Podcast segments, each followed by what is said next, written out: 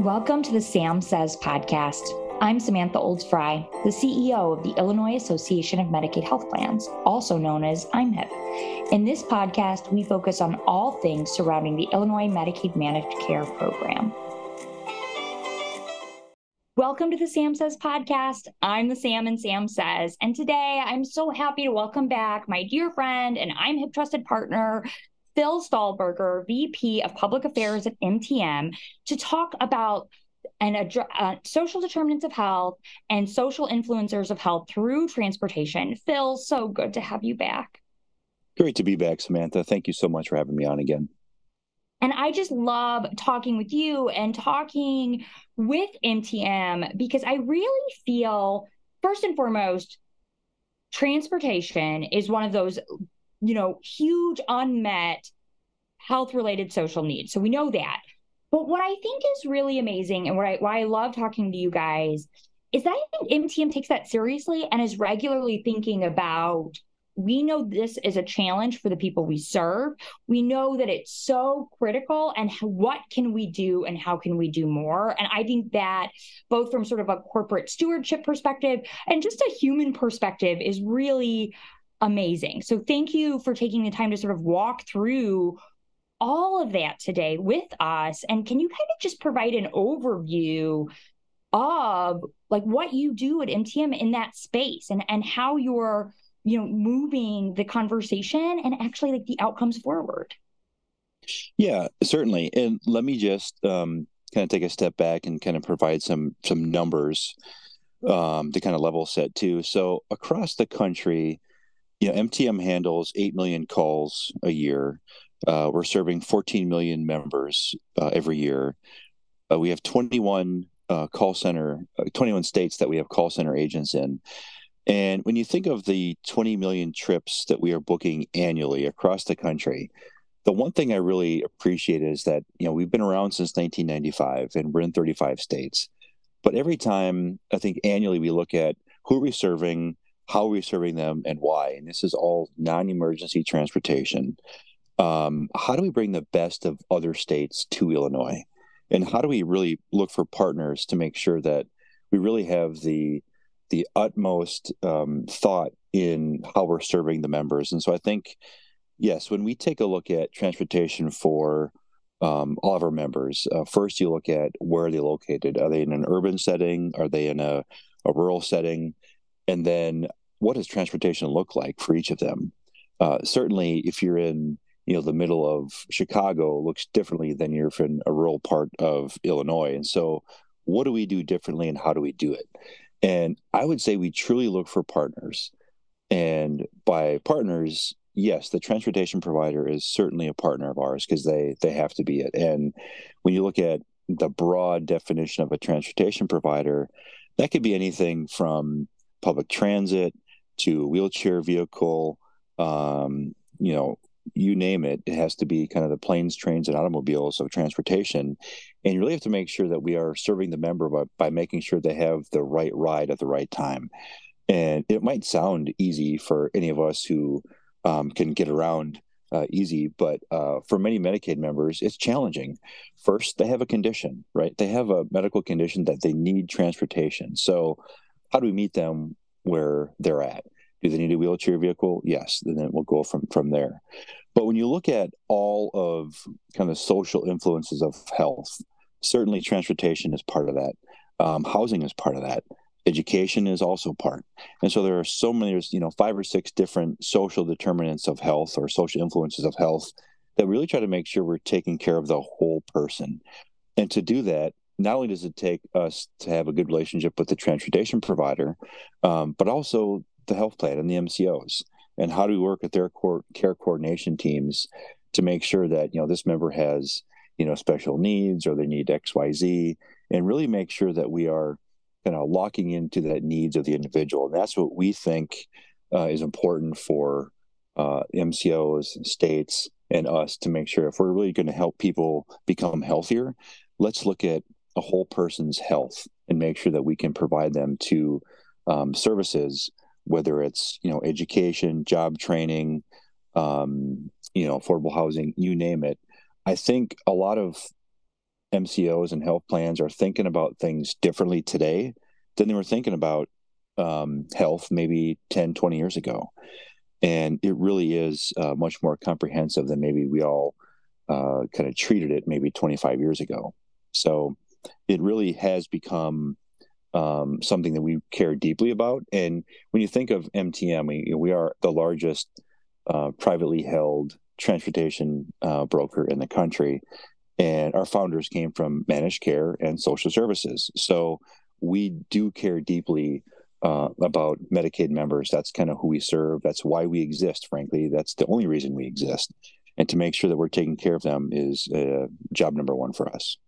Oh, I love so much of what you said, Phil. And first and foremost, just that that deep compassion and commitment to the members um, is, is critical. It's something that both you and I, and then, you know, I M H I P and M T M have in common is just that that real recognition of the importance of Medicaid to the members' lives, but to our society as a whole, and the recognition that we need that strong social safety net to support our neighbors and our community. And then what I really love is sort of you highlighted that the need may be the same, right? Like in, you know, Peoria or in Cairo or in Austin, the need for transportation assistance is, it may be the same, but the solution is going to look really different depending on where members live and who your partners are in those areas. You know, do you have reliable uh, transportation providers, or do you need to be more creative in certain areas? Or is there just, um, you know, not as many anymore? I mean, we've seen that in the pandemic, right? Like post-pandemic and during the pandemic, a lot of those um, transportation providers, uh, the, again, non-emergency transportation providers, you know, closed their doors or just said, I, you know, they were close to retirement anyway. Like, we're going to retire now. Like, we're going to call it. And mm-hmm. so it's really required you guys to be more creative, more responsive, um, and to go back to the drawing board, you know, throughout this Um, you know, throughout this this past few years. And can you sort of talk a little bit about what you guys have done to sort of, you know, meet those transportation needs and to really help address transportation inequities? Absolutely, and you're exactly right. And and uh, I would say, you know, yes, we've been around since nineteen ninety-five, and the issues we faced back then are much different than today. But to your point, even in the past two, three years since the pandemic, and you're absolutely right, uh, Illinois has similar issues and um, uh, areas of opportunities that other states do, in that a lot of transportation providers did close their doors, um, whether it's because of the pandemic or due to the pandemic. Yes, we're seeing a driver shortage across the entire country. And that poses an issue for us to rethink about how we put together a network. So a transportation network company, or a T N C, commonly referred to as Uber or Lyft, um, is something that people didn't think, you know, could exist in Medicaid, maybe even five years ago, much less two years ago. And because of the um, fewer number of transportation providers, we tend to use Lyft in areas we can. Now, certainly they're going to be more prevalent in, to your point, uh, you know, in Chicagoland area versus, you know, rural parts of Illinois. So we're going to have that capability in a more uh, metro area. But another thing that we're doing is looking at, um, we call it, you know, I D Ps, an independent driver, and how do we help them? So we also know that there are people like us who just want to serve people and help. And we can actually help train drivers um, to just serve Medicaid members. And again, we know whether they're a, a volunteer or a, you know, veteran, uh, former nurse, they just want to help, but they, you know, for whatever reason, they want to start um, transporting people. We can actually help them become a transportation provider and really help us kind of build out the network across the entire state. And I think that's one thing that uh, we've been pleased with is in talking to Uh, partners, uh, how do we make sure that we have access? So, you know, again, whether it's using Lyft in a metro area, using an independent person uh, in rural parts of, of Illinois, really helps us continue to build our network in ways we didn't think it could exist, you know, even three years ago. So are there challenges? Absolutely. I would say that, you know, within Medicaid, sometimes transportation has the most number of moving parts, um, and we all need to work together for a, the common goal of making sure that we have people um, that can take others to and from their appointments. That's our, you know, job number one. So uh, looking at how we do our network differently. Um, and in Illinois, there's obviously some additional regulations, such as the B E P spend that Illinois requires of all of the health plans. And so, you know, how does M T M fit into that? And I think we've covered that maybe in a in a podcast in in recent times. But, you know, when we increased uh, a B E P spend for an M C O two hundred fifty percent of what they were uh, a year over year, that makes a huge difference. And our network has definitely changed in the past two, three years, and it's going to continue to change. Uh, there are things that we're not thinking about uh, within Medicaid today. They're going to come up, you know, five years from now. So how do we help prepare our entire network, but also healthcare providers? Um, we know hospitals, clinics, um, they want to make sure that they're taking care of their members, and so do we. So how do we work together? How do we partner together to make sure that we're bringing the best um, transportation options forward to Medicaid members? Oh, I love that, Phil. I love the idea of finding those people in our communities that just want to be helpers. And I feel like there are so many of them. And, you know, I think it's easy to sort of get down on humanity or feel like, you know, just sort of upset with wherever, you know, society is and feeling like there aren't um, enough people who want to help. But if you really take a moment and you look, you can find so many who have just amazing hearts and want to strengthen their community and want to serve those in need. And I love that not only are you doing that, you know, for like your own human perspective and now mine, like I love that there are nurses and veterans and others that sort of want to help these folks who need it, who are going to like dialysis appointments or cancer appointments, and the idea that they're helping those, their neighbors get to where they need to go, but then also really meeting the needs of our Our, our program, the Medicaid program and Medicaid members, and whether that is through partnerships with Lyft, again, sort of like unheard of a few years ago. Um, and, and we've really seen, I think, some good success that I'm, I'll ask you about, but also, you know, just being really creative in other areas where that's not an option and not just sort of saying, oh, that's not an option. Like it's just, we're just going to have to accept, you know, these challenges. And I just don't think that's what M T M's done. They've said, no, we're going to get, we're going to go back to the drawing board and we're going to find ways to close these gaps and serve our members. And I love that. And, I, you know, I, I hope you can talk a little bit about through those efforts, you know, what are some of the results you've seen? What has been, you know, most uplifting or positive and sort of gives you hope as we look out into the next few years and this continually challenging area, but so critical area. Yeah, you're, you're absolutely right. Um, when you look at, you know, our network, and certainly one, let's just, you know, there's so many factors that can impact transportation. You can have uh, road construction, you could have weather, you could have uh, COVID, you know, whether a, a member has COVID or a driver has COVID, you know, one or two vehicles that are taken out of a fleet in a given day can literally going to ruin not just a member's day from not getting to their appointment, um, but also their entire kind of that company's manifest for all the trips, and can kind of snowball into other problems. So one thing that we've seen is, you know, I would say in the past, if a traditional transportation provider wasn't able to pick up a member, whether they had a flat tire, whether they were stuck in traffic, um, you know, you name it, uh, sometimes those trips um, didn't happen and that member didn't get to their appointment.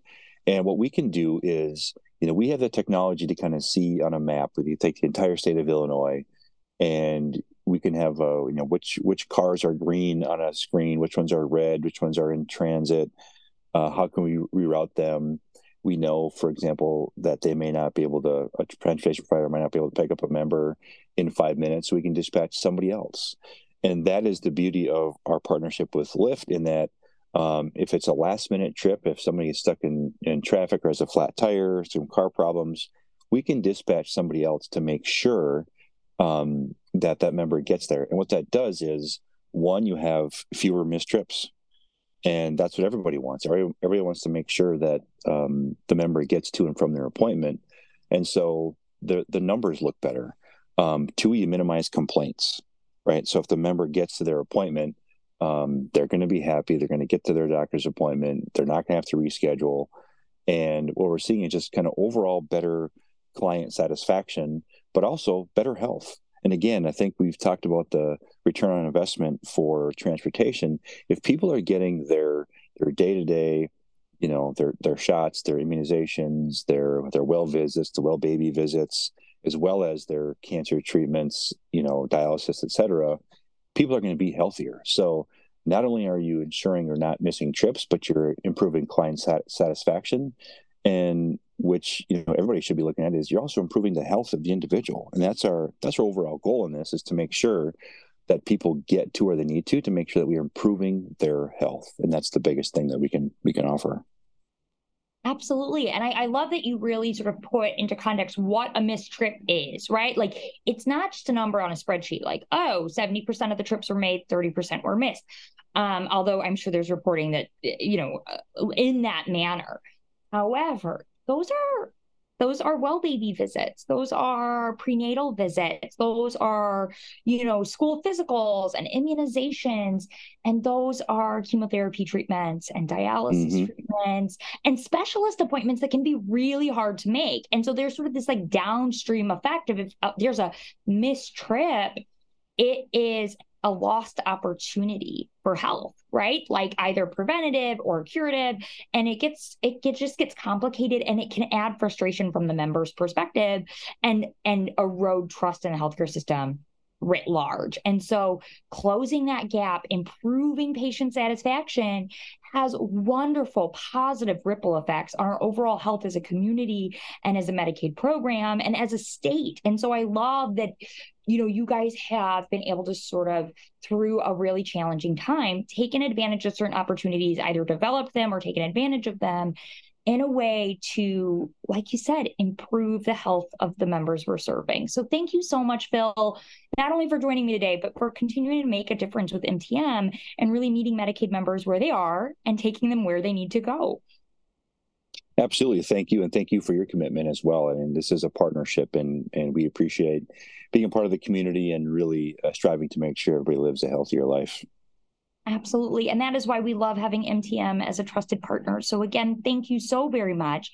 And for our listeners, to learn about I M H I P and to listen to other interesting podcasts like this one today, and to also learn about becoming a trusted partner like M T M, we encourage you to visit our website at I M H I P dot org.